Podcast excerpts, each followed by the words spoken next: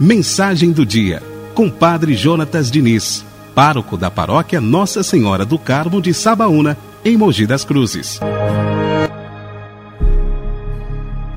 13 de julho de 2020 Santo Henrique e Santa Cunegundes.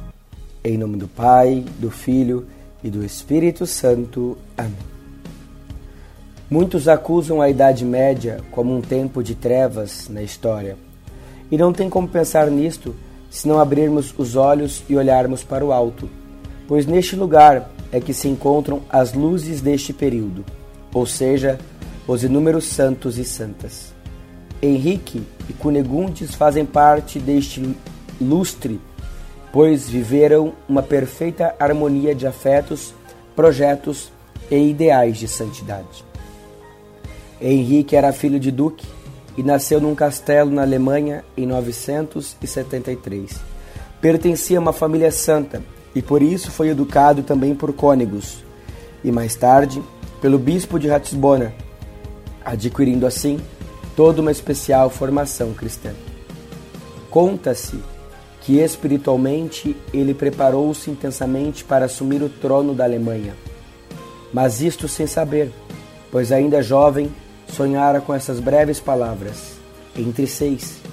E com isto interpretou primeiramente que teria seis dias antes de morrer, mas, como não aconteceu, preparou-se em vista de seis meses e, em seguida, seis anos até, por providência, assumir o reinado.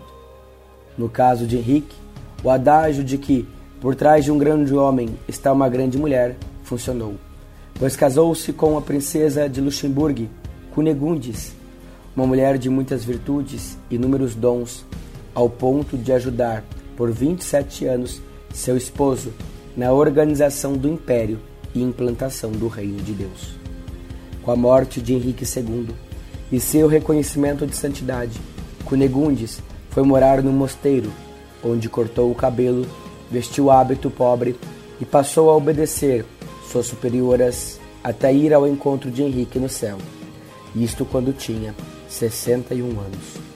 Sendo assim, ambos morreram sob a coroa do Sacro Romano Império terrestre e a coroa da glória no Império Celeste. Por isso, com fé e confiança nós rezamos.